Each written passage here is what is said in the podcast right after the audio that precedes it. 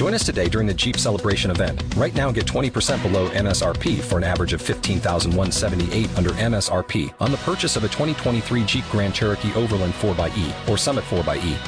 Not compatible with lease offers or with any other consumer incentive offers. 15,178 average based on 20% below average MSRP from all 2023 Grand Cherokee Overland 4xE and Summit 4xE models in dealer stock. Residency restrictions apply. Take retail delivery from dealer stock by 4 1. Jeep is a registered trademark.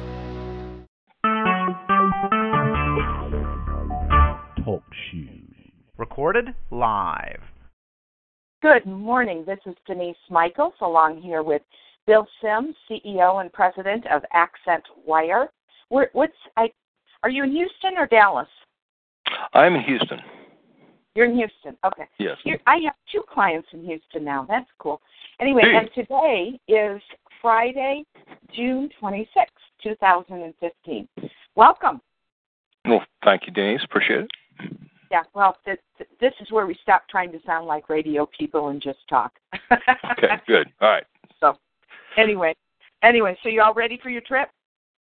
Oh, we are. We're leaving tomorrow. Um, my daughter is going along with me. I um every every year I, I try to take her over to the UK to um yeah, I try to schedule the board meetings actually around her schedule, um, so I can take her along so we can have a daddy daughter trip. Oh, nice. That's Yeah. nice. Yeah. Now, is there is there a business purpose to the trip as well? Yeah, we're buying a um one of the one of the larger competitors in the UK. Um next week's closing week. So um unfortunately for her I think she's gonna be drug along. We're flying in and out of London and spending some time on the front and back end, but during the week I'm afraid she's gonna be drug along to bankers and lawyers and accountants. Well, well, but she learns from that. She might not think think so right now, but she'll learn a lot from it. Yeah, I think she'll learn a lot from it. I think, um, you know, frankly, I think my son, who's nine, um, Alex is thirteen, so, but my son actually has more interest in the company at times. So I think, you know, he he might pick up and enjoy, you know, the business aspects of it more than Alex. Right. But right. yeah, well, she um she likes she likes um the company. She's grown up with the company, you know, and so she kind of enjoys, you know, at arm's length the company and and you know what we do. Cool, cool. That's great. That's great. So um, today is going to be all about kind of like fine tuning your book topic. You know, Yes. what's sort of the direction that we want to go in with this. Okay. And then the other thing I want to talk about for the competitive analysis is a few of the books that you think are similar to the book that you have in your head and, and in your mind. You know, so so that's that's where we're going today. So Okay. you told me that your dad starting this started this business. Um, when did he start it? You know, my father started the company in 1986.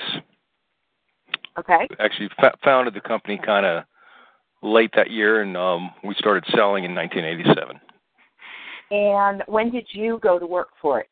You know, I joined the company back in 1996, so just a little less than 10 years after the company was was founded. Right, right. And when we talked a few days ago, you had talked about university presses in terms of your publishing. Um, was that University of Texas? Uh, Texas A&M. Texas A&M. Okay.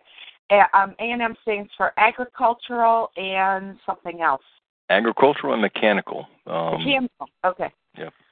So you- can tell I don't live in Texas, but far, um, far, at any rate, far, uh, and- it's actually a land grant farming school, which um, you know, a lot of those land grant schools had agricultural and, and engineering um, schools, and then then the big state schools like UVA or um, Alabama or University of Texas were more towards business and law. right. And what did you study back then? What did you major in? I got a bachelor's in mechanical engineering, Hmm. and I got a master's, I believe, five years later in in civil engineering, but really um, concentration was environmental engineering.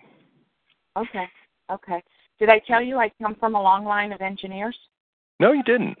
Yeah, my dad was, you know, I mean, I grew up in Detroit, and back in the 60s and 70s, you couldn't swing a dead cat without hitting an engineer here or there.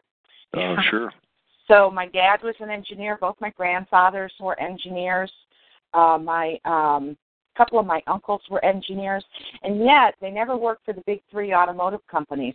They always worked for companies that supplied parts and testing and different sure. stuff to the automotive companies. So I, I get that engineering mindset. So you know, engineering is Yeah. interesting. I, I think um, you know there are different kind of engineering schools. Um, you know, I've got a friend who went to MIT, and he's he's actually a good businessman. But um, you know, I I like the engineers, and mechanical particularly, in my opinion, um, that come from kind of these, you know, Texas A&M, Texas Tech, uh, LSU. You know, you those schools really they take smart guys, but not real, you know, just geniuses, and Mhm. um, kind of mold them and give them a lot of, you know, problem solving skills. Um, you know, it's a good background in math. Um, Mhm. but those two things are really a nice foundation for eventually um, and frankly i'm not sure it's not better than than getting a, a degree in accounting to you know eventually founding and and running businesses because problem solving and and math is a lot of what you know you know especially on startup that's that's that's a lot of the the, the foundation of what you need it's so I, I was very fortunate you know when i went into mechanical engineering um I, I didn't necessarily see business, quote unquote, in my future. I was more into engineering. Um, but you know, you it was see just yourself following yourself into your dad's business. No. It's funny. I I I never really wanted to do that. Um, I think you know my my brother who um is now with our company who's joined you know a few years ago. Um, I think always had more of a keen interest, frankly, in in joining the company. Um, but just you know things, timing, and things, and places in your life worked out to where I, I joined in '96, and um, yeah, Now, wh- when did you graduate from college? I graduated from A&M in 1990. Okay. All right. And did you work as a mechanical engineer for that? I, I did. I um my first job was with a company that um sent a a tool down a borehole when drilling for oil and it would measure um you know various elements of the rock or the formation you were drilling through. Um and it'll also give you kind of information that you could pinpoint where you were underground and what direction the, the well bore was going. So I, it was fun. I was first job. I was living in Lafayette, Louisiana, and taking helicopters out to rigs. Um, That sounds like fun. yeah, it was a lot of fun. And then I, I transferred with that company out to Ventura, California, which was even funner. I'll bet. so you lived the California life for a little while. I did. I lived um, one block off the beach, right above a sushi bar. okay, that's that's cool. That's cool. So what pulled you into business? Into our business accent. Yeah, the family business. You know, I was working after getting my master's in um with a company that actually um worked at Department of Energy sites, essentially um you know, really nuclear weapon sites, helping to demolish, deconstruct, decommission some of the old facilities from the 50s. Uh huh. There was a lot of nuclear contamination, radiation, a lot of chemical contamination. It's actually where I met my wife, who's also an engineer. And I would um I'd been kind of stationed in on a site for a period of time. And um you know, I'll be honest with you, I was I was a little disillusioned with the company we were working for.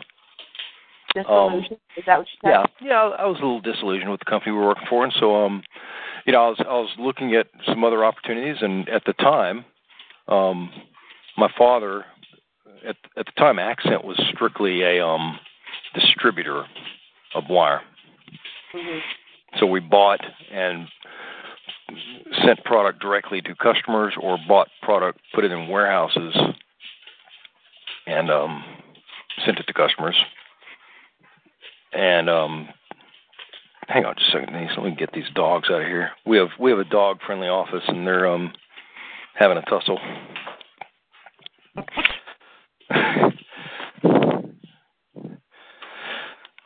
So um, there's a there's a in the back of any Walmart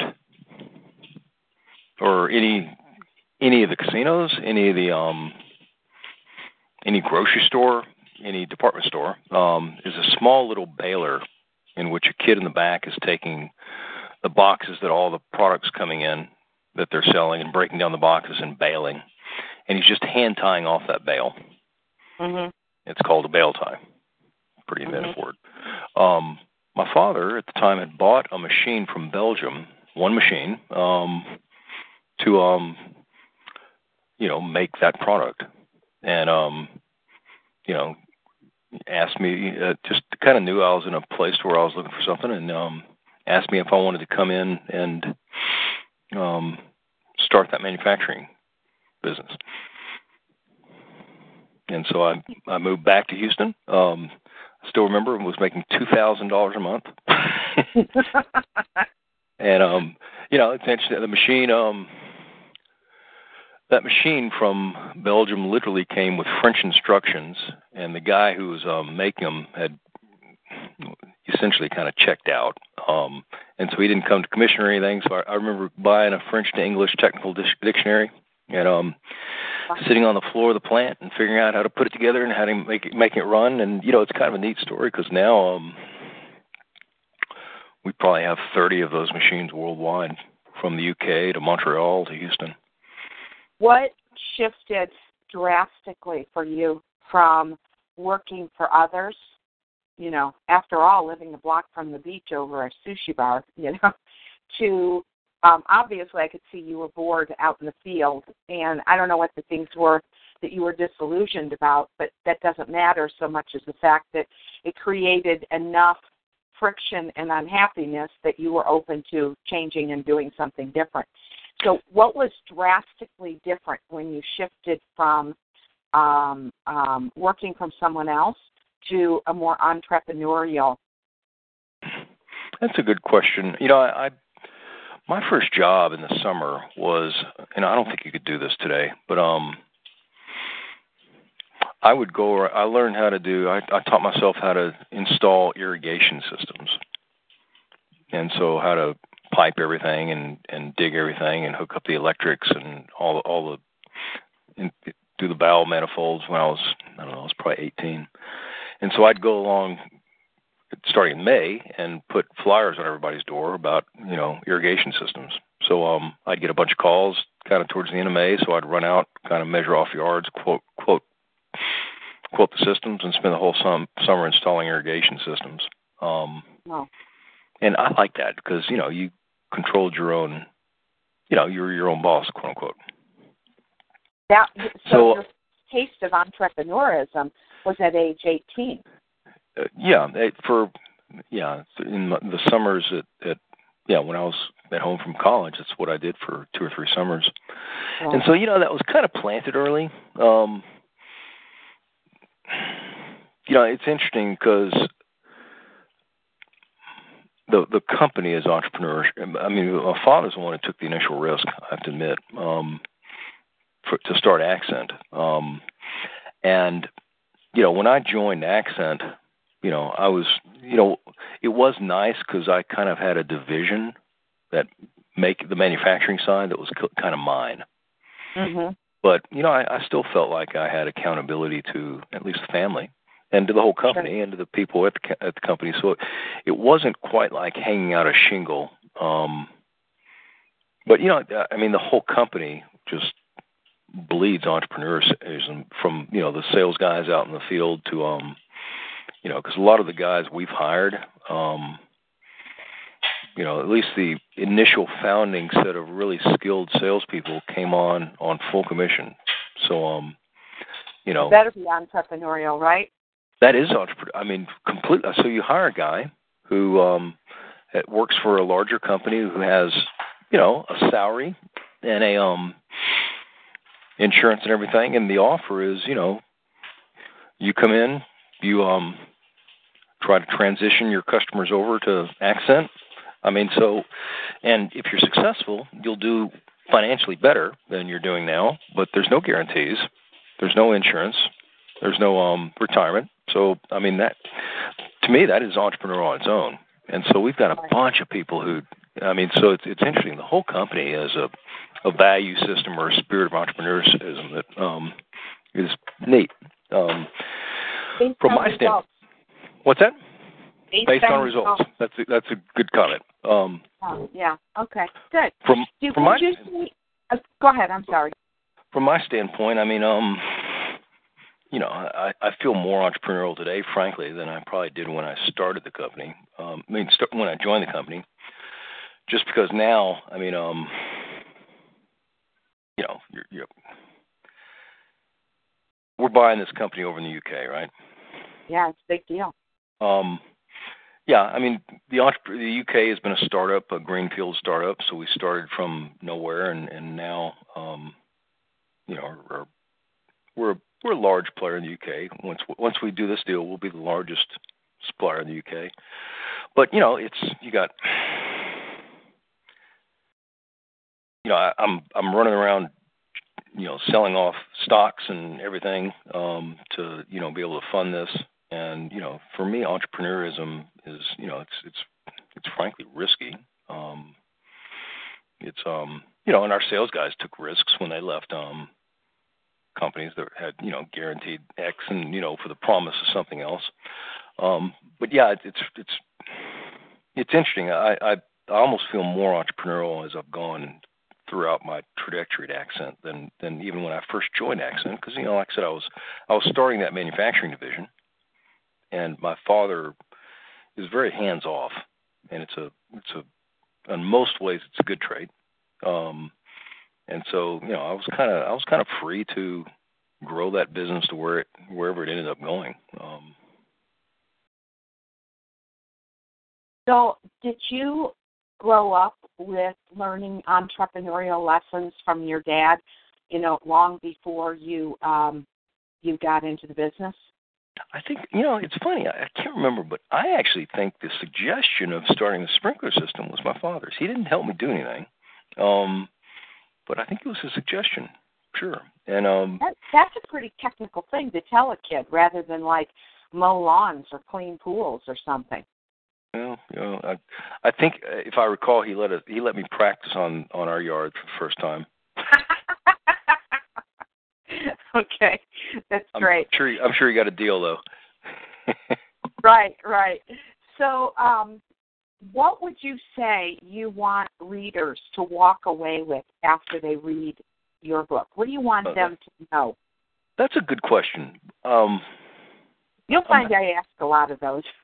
I'm I'm I'm back and forth on that because this is all kind of a little new to me. So, you know, I, forgive me if I don't. And may, that may kind of it may crystallize. I'm going to guide but you through this, but I want your thoughts first. You know. two two things. Um, one, entrepreneurship. I mean, you know, I've been really lucky. I mean, I've, i last night I was um, I didn't win, but I was one of the finalists for Ernst and Young Entrepreneur of the Year in the Gulf Coast region here. So we had a big gala. Um, you know, I've I've A and M has you know named me as one of the top hundred, twice top ten um,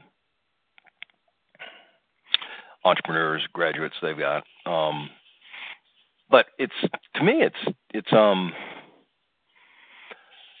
I think today's world uh, is is the majority of jobs being created are and I was reading it yesterday. Um, I think of the 200,000 jobs created last month, 35,000 or some were from the big companies, Exxon.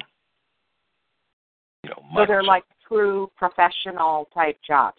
Yeah, so the rest rest are being generated by you know people.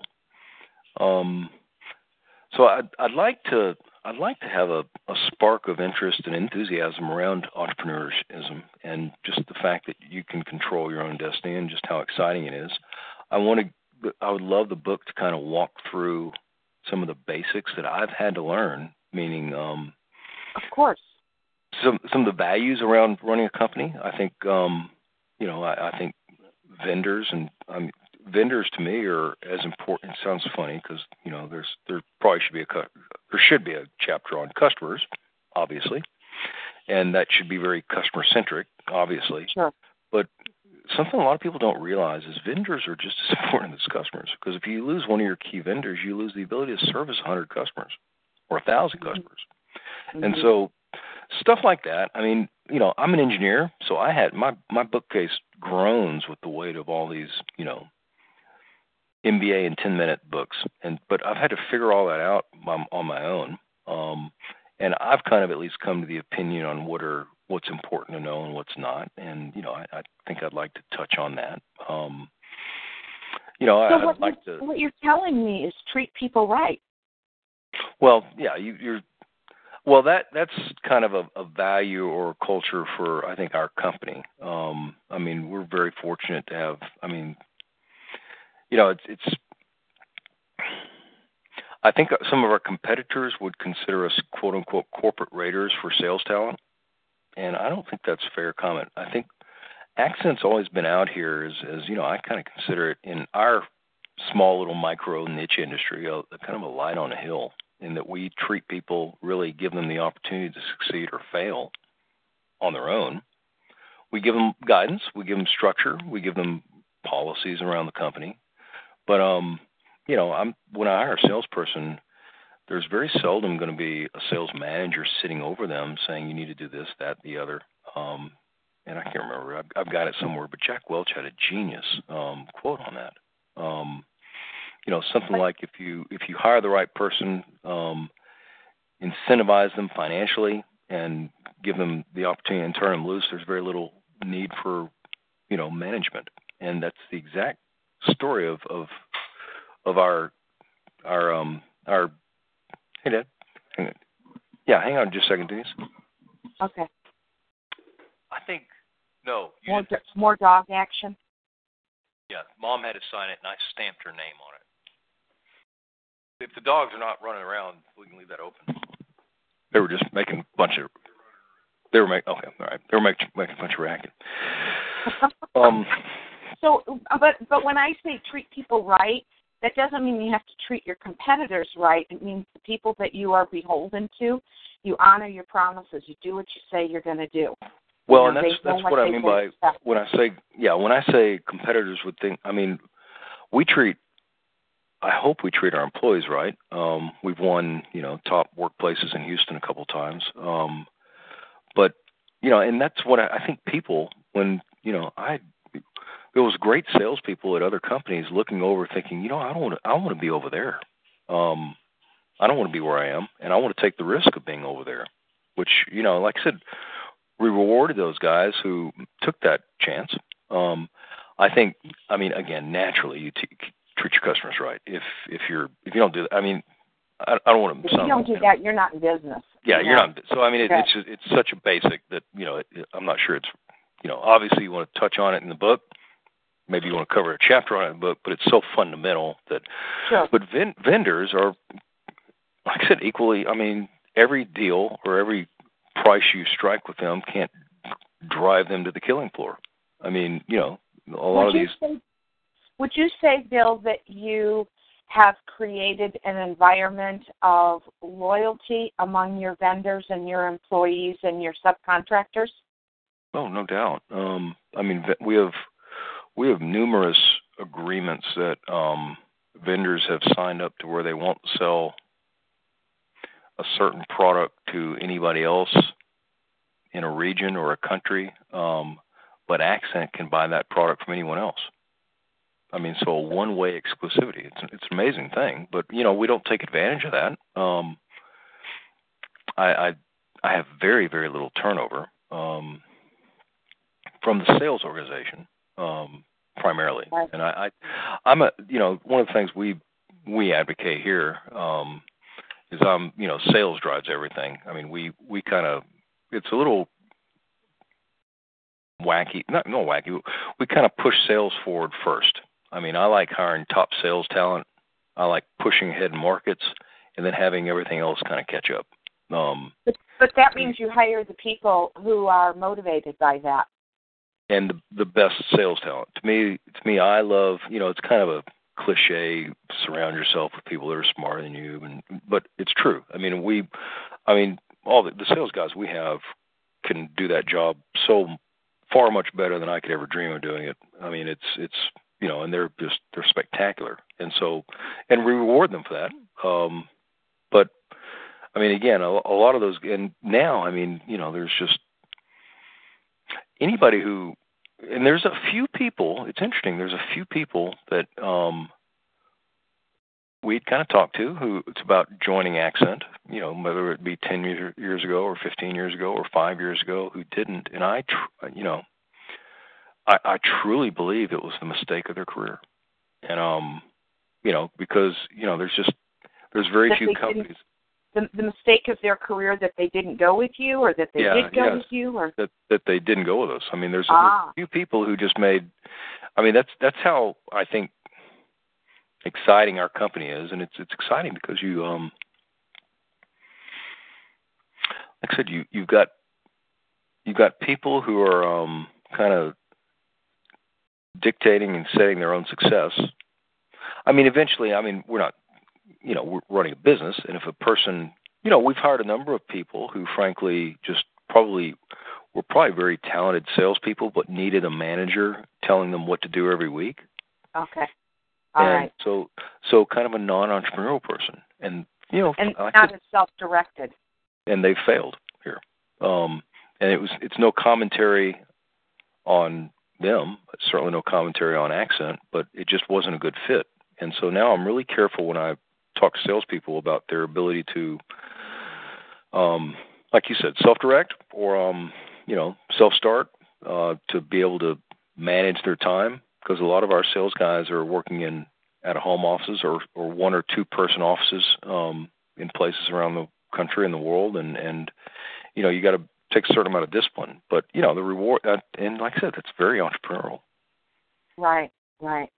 So since you weren't in, excuse me, since you weren't involved in the startup of the business, um, do we want to make our niche market startups or people who are already in the business and they want to go to the next level, or how do you You know, do? You have any I thoughts on that? I think new companies and people can because you know it's it's one of those funny things is um in addition to making it how rewarding and exciting entrepreneurism there is a there is a there is a watchword in that if something ever went wrong with this company I'm I'm financially ruined um and you know it's funny because a lot of the people You out got a lot of skin in the game. well, everybody who, if you do it right, you kind of should. And and right is defined as um, you know, when you start up, you know, they say nine out of ten, st- some number. I mean, if we want to put it in the book, we can get the actual number. Nine out of ten startups fail. Um, Right. I mean, that's I mean that's an interesting statistic, but behind that statistic, is something. If the person who failed did it right, I mean, it's a it's a it's a sad story because they they probably put in money, um, maybe a lot of money, maybe all their money.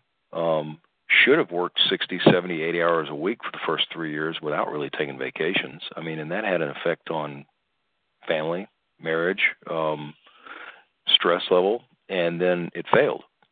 And so, um, you know, I the kind of the introductory part I think is like I said, I think it'd be interesting to talk about all the rewards and how today's environment I think is even is better than ever for entrepreneurs to succeed.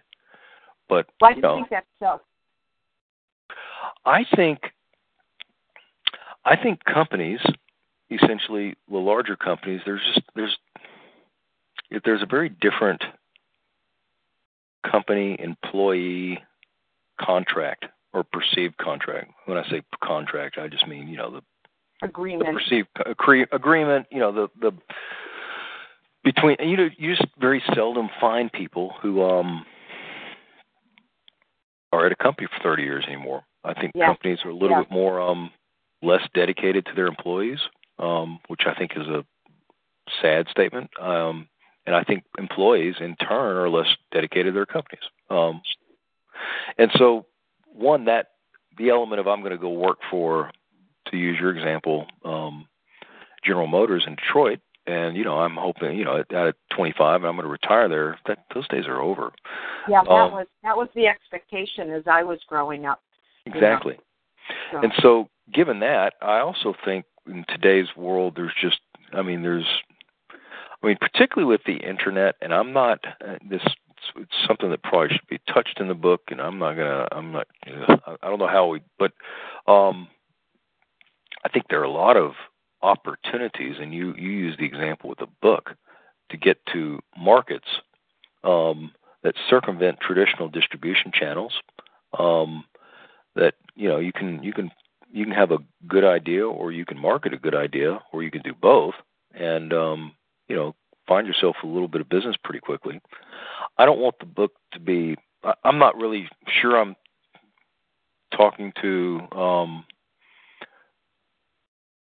let's say my wife stays at home with the kids and if she just wanted to um you know run a little ebay business.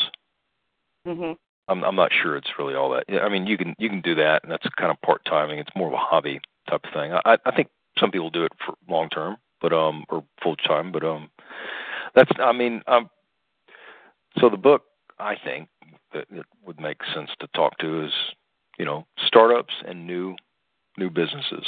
Um there are new there are new distribution systems for goods and services that we didn't even imagine 20 years ago. You know, and it's not all about the internet, although that's the immediate thought. You know, like Amazon is less than 20 years old, you know, and look how that's changed things. And it's like every year we get the statistics closer to Christmas time about how the shopping centers are doing less business and online is doing more.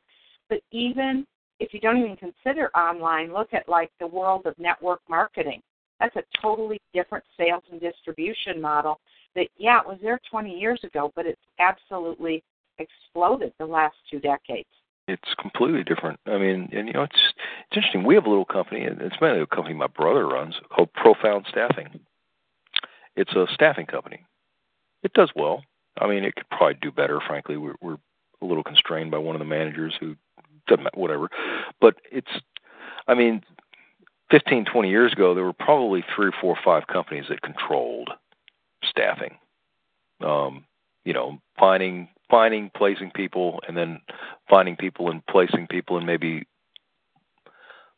doing it by you know you you charge the company fifteen dollars an hour and you're paying the employee ten dollars an hour or sixty dollars an hour and you're um, paying the employee fifty dollars an hour um, we do that contract placements and uh, just headhunting quote unquote I mean, the number of people who are doing that, I mean, there's hundreds and hundreds and hundreds. I mean, that's that's an example of of just, you know, the opportunities are just I mean, all of them are just it's it's a great environment today's world. And I, I you know, But for, for that to be, for that environment to be there, and like I know people who, like I, I used to have a friend when I lived in San Diego, and she was a former registered nurse with a master's degree.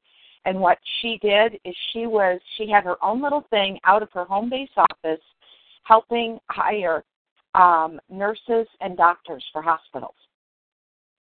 You know, and that wouldn't be possible without the internet, without cheap long distance, right? I mean, she rarely met these people in person, and without those big hiring companies you were talking about falling asleep at the switch in some way, shape, or form. that's exactly right. The David and Goliath scenario. Um, yeah, that's a, that's a very good. I mean, and your your comment there is excellent. I mean, um, the a lot of the barriers to running a business today are really. I mean, I mean, I'm not even. I mean, long distance charges. It doesn't even enter into anybody's mind. I mean, I, I used to remember my, my you know, 25 years ago, 30 years ago, you'd you'd call, ring twice on a collect call, and then have your parents call you back because it was cheaper. Right. No- nobody- right. I mean, it just all- you know you can you can get instant access to you know clients through LinkedIn. You get a, a instant access to their customers through the internet, and I mean, it just it's it's it's really um leveled. I mean, and stock selling, you know, investing's the same way. I mean, the whole level, field's been kind of leveled. Um, it's kind of a populist movement, and it's that makes it ripe for engineering. Uh, sorry, entrepreneurship. Uh, you know, I think the United States is a tremendous place um, for that. I'm just, I'm, you know, I'm a huge, you know, I I think the United States is going to do very well in the entrepreneurship arena for the next 30 years. But, you know, we've done a startup in the UK, and it's been incredibly successful. We've hired a salesperson in Germany on the same model as um, some of our other salespeople here, and he's done spectacularly. So I mean, you know, a lot of the a lot of the a lot of the rules and just principles that um, you know I, I think we've tried to promulgate. I mean, works anywhere. Uh, it sounds like a lot of what you're saying, you know, in addition to just some good old fashioned um, you know, golden rule kind of values like treat people right, including your customers, your vendors, and your employees, and things of that nature. But you're also saying embrace change. You know, don't be afraid of it. Look for the opportunity in it. I mean, you know, embracing change. I think um, we've introduced some disruptions in our business. Um, one of our key products we sell is baling wire, and there's a um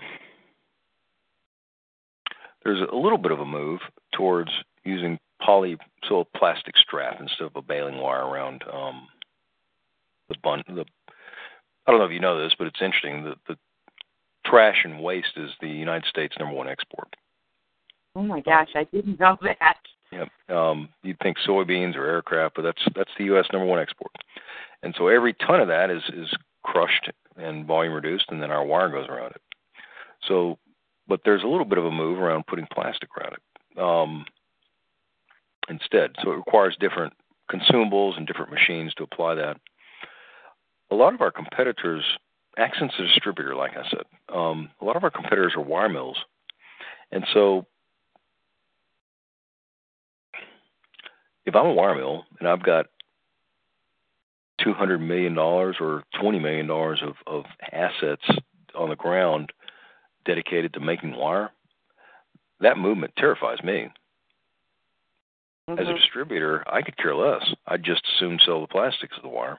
Um, and so, you know, it, it's you've got to embrace change. You've also got to be nimble enough to get in front of that change and and you know be able to take advantage of it. Um, so be its master rather than the other way around. Yeah, um, I have. You know, all businesses change. I mean, change is is you know if you're the one thing I've noticed in um, with just with this company, it's funny. You know, people get frustrated when there are problems, and you know, it's nice to have things run well, but um, I mean, my God love her, my 13 year old daughter could run the company if there was no problems and if there was never any change. I mean, it's change and actually crises that, that generate opportunities, I think. Um, yeah, sure. And so sure. it's, I don't know, it's, it's just, um, you know, I hadn't thought about embracing change that much because, you know, I, I've always, but yeah, I mean, our, our, our business is a little, the industry we service is a little, um, it's a little bit bit of a mature business. I mean, so there's not a whole lot, but there is some change. Um, and we've we've introduced a lot of disruptive technologies into it. Um, and so, you know, we've kind of been the catalyst of change in some of the places. So, and, so and all that is to put you at a competitive advantage um, to get in front of the change or to actually make the change. So the product hasn't changed a whole lot, but the way you're delivering it, the way you're growing, your strategies for doing the things you're doing are constantly adapting with the opportunities that are out there. Yeah, that's a good comment. Yes. Okay. Okay. Good. Good. Okay. I'm. I, you know, I'm getting some ideas, the direction where you want this business to go. And, you know, um, are you familiar with an author named Michael Gerber? He wrote the E Myth. It was like no. a series of books. It, it, the idea was the E Myth represents the entrepreneurial myth, and it was this idea that you know, people start this I start a business because they're working for someone and they go, wait a minute, I could do this better and I could make more money at it. And then they get so caught up in the day to day of everything that they're not looking at having that vision and guiding and directing the company towards its growth, you know. And he says you want to be working on your business, not in your business, you know. So you're really taking that to the next level almost on steroids you know, I try. I mean, there there are times when I'm, you know, I mean, other duties is assigned. I was unplugging the unclogging the toilet yesterday, but um, I mean, you know, it's, it's, I mean, you know, that is an interesting comment about people who decide they, um, and I do think, um, I mean, it's another warning, I think, to people. I mean, you know, do what you love, follow your path. I think, I think, for the majority of people, that's bullshit. I mean, I, yeah, I think I know.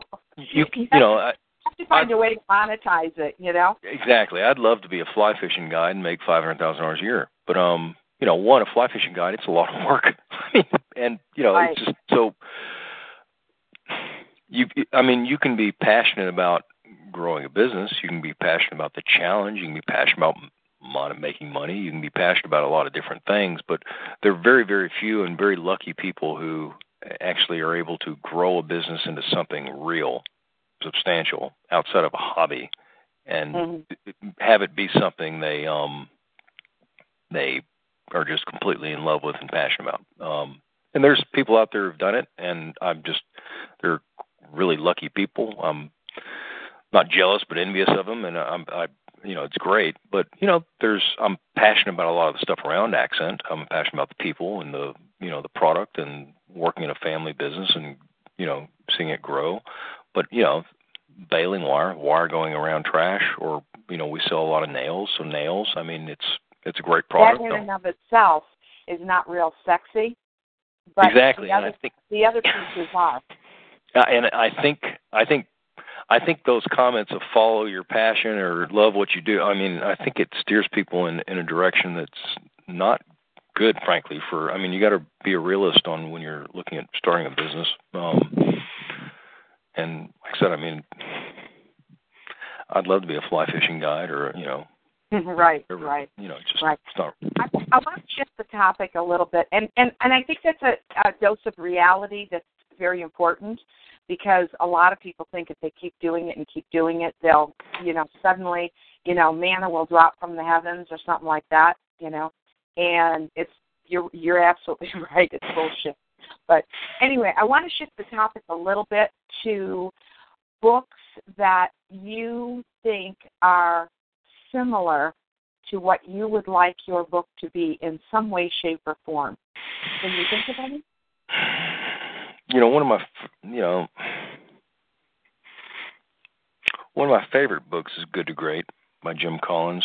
Oh yeah, Oh yeah. But that was that was a different. um That was more of a business professor taking a book, and um I I. What what would you say would be similar to the book that you have in your mind, and what would you say would be different? To Good to Great. Yeah. Mm-hmm. Um, you know, I, I think one of the things that you know, I think some people disagree now, and you know, maybe the methodology of choosing the companies, and the comparison companies, was was you know maybe more short, you know, short than long, whatever. But his commentary on um, level five leaders is tremendous. My father was a level five leader. I, I, I frankly, you know, in which you're a completely selfless leader, in which you're trying to um, you know, criticism is mirror, praise through a window, that type of stuff. Um, I mean, but he goes into much more deep. I mean, to me, that was the best takeaway from that book. But it was it, it was it was outstanding stuff, um, and it's stuff that we try to incorporate. I think I think Jack Welch's Winning is a fabulous book. I mean, um, let's stick with let's stick with Good to Great for a minute. Yep. What do you think that your will do different or better from Good to Great?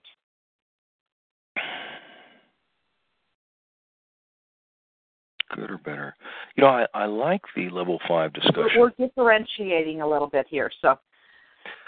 I'm I'm I just grabbed it and kind of looking through it because I haven't read it in a few years. Um, you like the level five leadership? I like the level five leadership. I think it's tremendous. I think that he had something in which um they talk about um you know coming up with a great aha. I think was his phrase, or you know, hedgehog confronting brutal facts. I, I think that's I'm not sure if that's entrepreneurial, but maybe it is. I mean, as I'm going through this, you know, it's something I, I'm not sure I can or, do. Or is there, or is there something w- where you feel he kind of missed the mark? Like one of the things that you said just a couple minutes ago is you said he's sort of a business professor. Do you think he's maybe a little bit detached from entrepreneurship? in oh, a way sure that you know you've got the sure hands on. Well, and, I mean, just a criticism on that book. I mean, what he did was he took, um, you know, he took stock prices at one point and measured them out 15 years, and the ones that have, you know, increased five times were quote unquote his good companies, and the one that had stayed similar, like, like I can't remember the, the pharmacies, but if Eckerd's or CVS had increased five times over 15 years, and um, what's another pharmacy? Say Eckerd's was flat during that period of time. He would compare the two, and there was a lot of good comparisons that came out of there. But I just I think the public stock price is you know, um, and you know some of those companies that really got considered good have fallen back to earth on their stocks and recent yeah, yeah. books published. So I mean, so there's some arguments about the methodology, but um, you know what he drew drew out of just the comparisons were fabulous. Um, so what he did in that book was he took um, a best practice of a company that he defined as good and compared it to the practices of companies that had flat stock prices, which he um, and generally try to figure out when they made the breakthrough from being just a normal company to quote unquote great. Um, so it's kind of a kind of compare and contrast, and with yeah. case studies.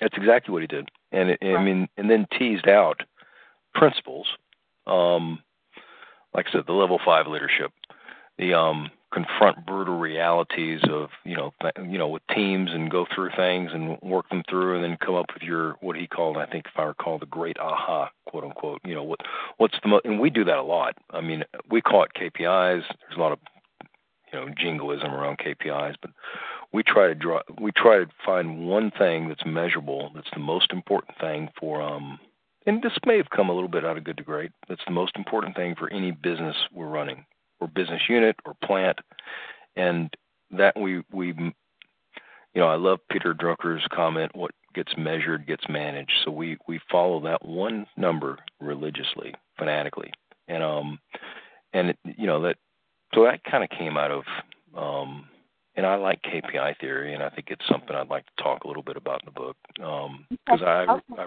so I really do like. You know, I'm an engineer. You mentioned Jack Welch.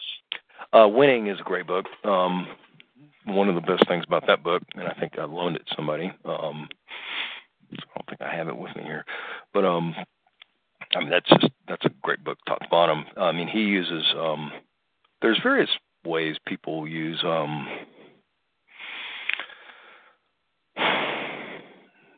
do strategy sessions. One of them is called a SWOT analysis. Oh yeah, sure. Strengths, weaknesses, opportunities, threats. Exactly. I think Jack Welch has something called what he calls the five slides, which is a um, competitive analysis and kind of a self-assessment, which is so superior to a SWOT analysis. And we use it in our team team meetings when we were doing a deep dive on a department. I mean, that was good. You know, it's just not coming to me right now because, like I said, I don't have the book in front of me. But um, I mean, that's that's a spectacular book. Um, Is there any I, I, where you feel like Welch maybe missed the mark, or something that you're going to bring to your readers that they need that he missed? It's a little different scale of book, I think. Um, I mean, our the reader reading a book like mine, kind of with target audience, isn't going to have the benefit of you know the, the the superlative GE training that they had. I mean, so kind of what I'd like to do is kind of you know at least for 25% is kind of take some of the take some of the stuff that I've had to figure out for you know, and like I said, I'm sitting here as I'm standing up as we're talking. I'm pulling one book after another off the shelf. I mean, I've got probably sure. 20 books I've had to go through to kind of at least come to what my principles are, um, in kind of simplifying running businesses and what are the most important things that you know banks you know that keep your funding alive with the bank um what's the most important things about um you know there's just with these accounting systems down with excel there, there's so much information that you can and it's it's almost it can be overwhelming. And so how to how to extract you know what what should be your key. So i i think jack welch talked on a little bit on that but you know, like i said i i think i think all these books kind of miss the the fundamentals that somebody who did not have finance I mean, you know, it's stuff that probably would be review for a guy that, but, but you know, it's interesting. I, um. So, so it sounds like what you're saying is that they started with a Learjet, and you're going to teach your readers how to ramp up with a really good bicycle. Yeah, or a Glide or yeah. Cessna, or yeah. I mean, like I said, I, I think, or at least a compact car. yeah, exactly. you know? I I think um yeah, I mean, a lot of the people, I mean, you know, if you're an engineer, I mean, um, it's funny if you do a survey of mechanical engineers at Texas A&M, at least, of all the ones that want to go back, go out and do um, postgraduate studies, something like 70% of them want to get an MBA. So even technical guys want to get into business, but those guys that graduated there have not had a single exposure to anything. They've got great mathematical skills, but they've got no exposure whatsoever to a P&L, a balance sheet. It's a fascinating thing. If you ask um, a lot of people, our company is 120 million dollars um, in sales. A lot of people say, um, you know, if somehow that number comes out, it's not something I broadcast, but um, if that number comes out, if, later if you ask them what do they make, they'll say 120 million dollars. You don't make 120 million dollars. You're selling 120 million dollars. I mean, and I see that just that basic misunderstanding. Um, basic law, yeah, yeah. I mean, it's, the it's crazy. Sales and profit. So, but any any and and then beyond that, balance sheets and cash flow statements, because you know the old saying, cash is it's critical. I mean, you know, it's it's very funny. I mean, people. I, I sit. I was sitting down with one of our VPs just to understand the element of our business. We make twenty percent gross margin, and you know, really thin EBITDAs because we're distributing if you um, if our company at our current rate grows um, from 120 to 150 million dollars, and um, at our current pace in which the customers pay the bills, the DSOs, the um, AP, the inventory. If our customer grows from 120 to 150 million dollars, it will make an extra million dollars or 1.2 million dollars to, to do that, um, which is great. Um, but you got to borrow. Um, if you stay at the same EBITDA, you got to borrow four million dollars for that. And people keep, people don't realize, okay, if you're going to grow thirty million, if you're going to grow 20, 20, 25 percent, and all the things stay the same, you're going to make a million. You're going to have to borrow four million to make that million. And yeah. okay. that can be defined in something kind of simple, but somebody starting a business needs to understand um, basics. That type of stuff. Um, and you know, if okay, if you if you change your inventory turns down, what, what does that how does that affect it? Um, and you, you your eyes get crossed in some of these books and just going into the the deep deep analysis. And uh, there is a there's a great way to simplify it, and right. we've done a good I job. Go, I want to go back to books. We're almost done for today. Um, is, is anything like um, Stephen Covey's Seven Habits of Highly Effective People? Yeah, absolutely. Yeah, I mean, I I okay. actually touched that one as we were talking. I mean, um, yeah. I think um, we use. I mean, I just did the. Um, we just had a KPI meeting, quote unquote, on Wednesday, and actually printed out his four quadrants. Um, okay. You know. Know that a ghostwriter wrote that book. Is that right? I did not know that. Um, I met, I met her, Stephen Covey. I met her. Um, her name was Peggy something. I can't remember her last name. But he wrote down seven ideas on a legal pad and handed it over to her and said, "Let me know if you have questions. I want to turn this into a book." You know. well, you know, it's interesting as I'm sitting here reading through this. Um, I mean, some of these are more for you know, longer term planning, lifestyle slash business, but begin with the end in mind. That that you know we're we're currently um, I've got an initiative called 200 by 20 to get to 200 million by 2020. Um, it's not just sales growth; it's to double the EBITDA percentage by uh, 2020, and so that's the end. So everything we do is guided towards that. But I mean, anytime you go into a meeting with somebody, you got to know what you what the end is, right? And right, so right, you begin with the end in mind. Um. I mean, think win-win. That's his other. I mean, the putting first things first, which is that chapter on the um the four quadrants. I mean, yeah. I mean, the seven habits is is still very um relevant. I, I you know, it's it's a little dated, but um, I think there's just some timeless stuff in there. It's great. Um, good, good, good. Well, this has been a good conversation. I've got more ideas as we're kind I'm kind of shaping this and starting to pull it pull it together while you take off. Um, you're going to London tomorrow. When do you get home from your trip? Get back the following Sunday. Okay, and then when do you leave for? I think you said you were going to Alaska. I think that following Friday the following Friday. Okay. Yep. Is there any time in that week when you're um, home that we could uh, do another hour? And what we're going to do, uh, Bill, is we're going to start drilling down and getting a lot more specific. Today was about getting a lot of stuff on the table. Let me um take a look.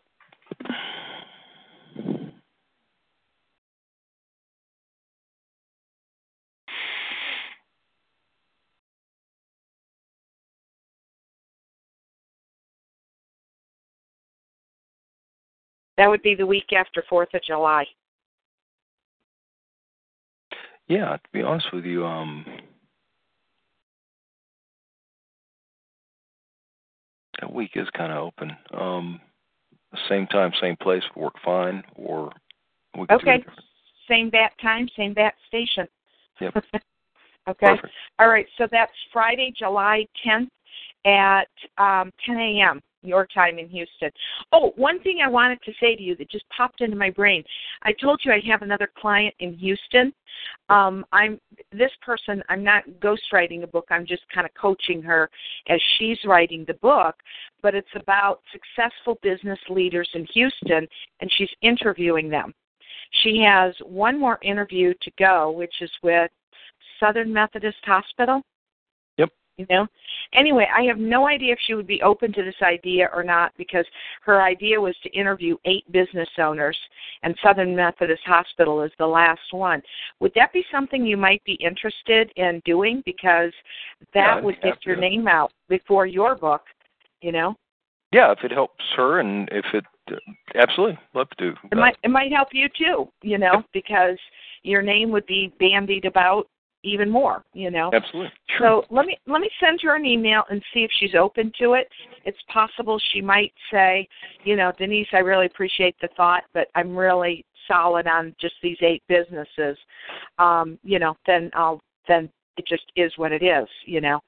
So anyway if, okay if, all if right she needs cool. needs another one or wants to replace one i mean happy to do it.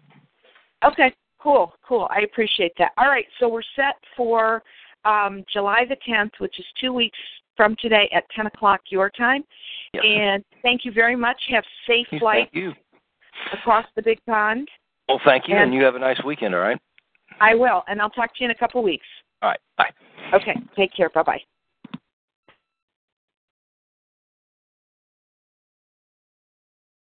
Join us today during the Jeep Celebration event. Right now, get 20% below MSRP for an average of 15178 under MSRP on the purchase of a 2023 Jeep Grand Cherokee Overland 4xE or Summit 4xE.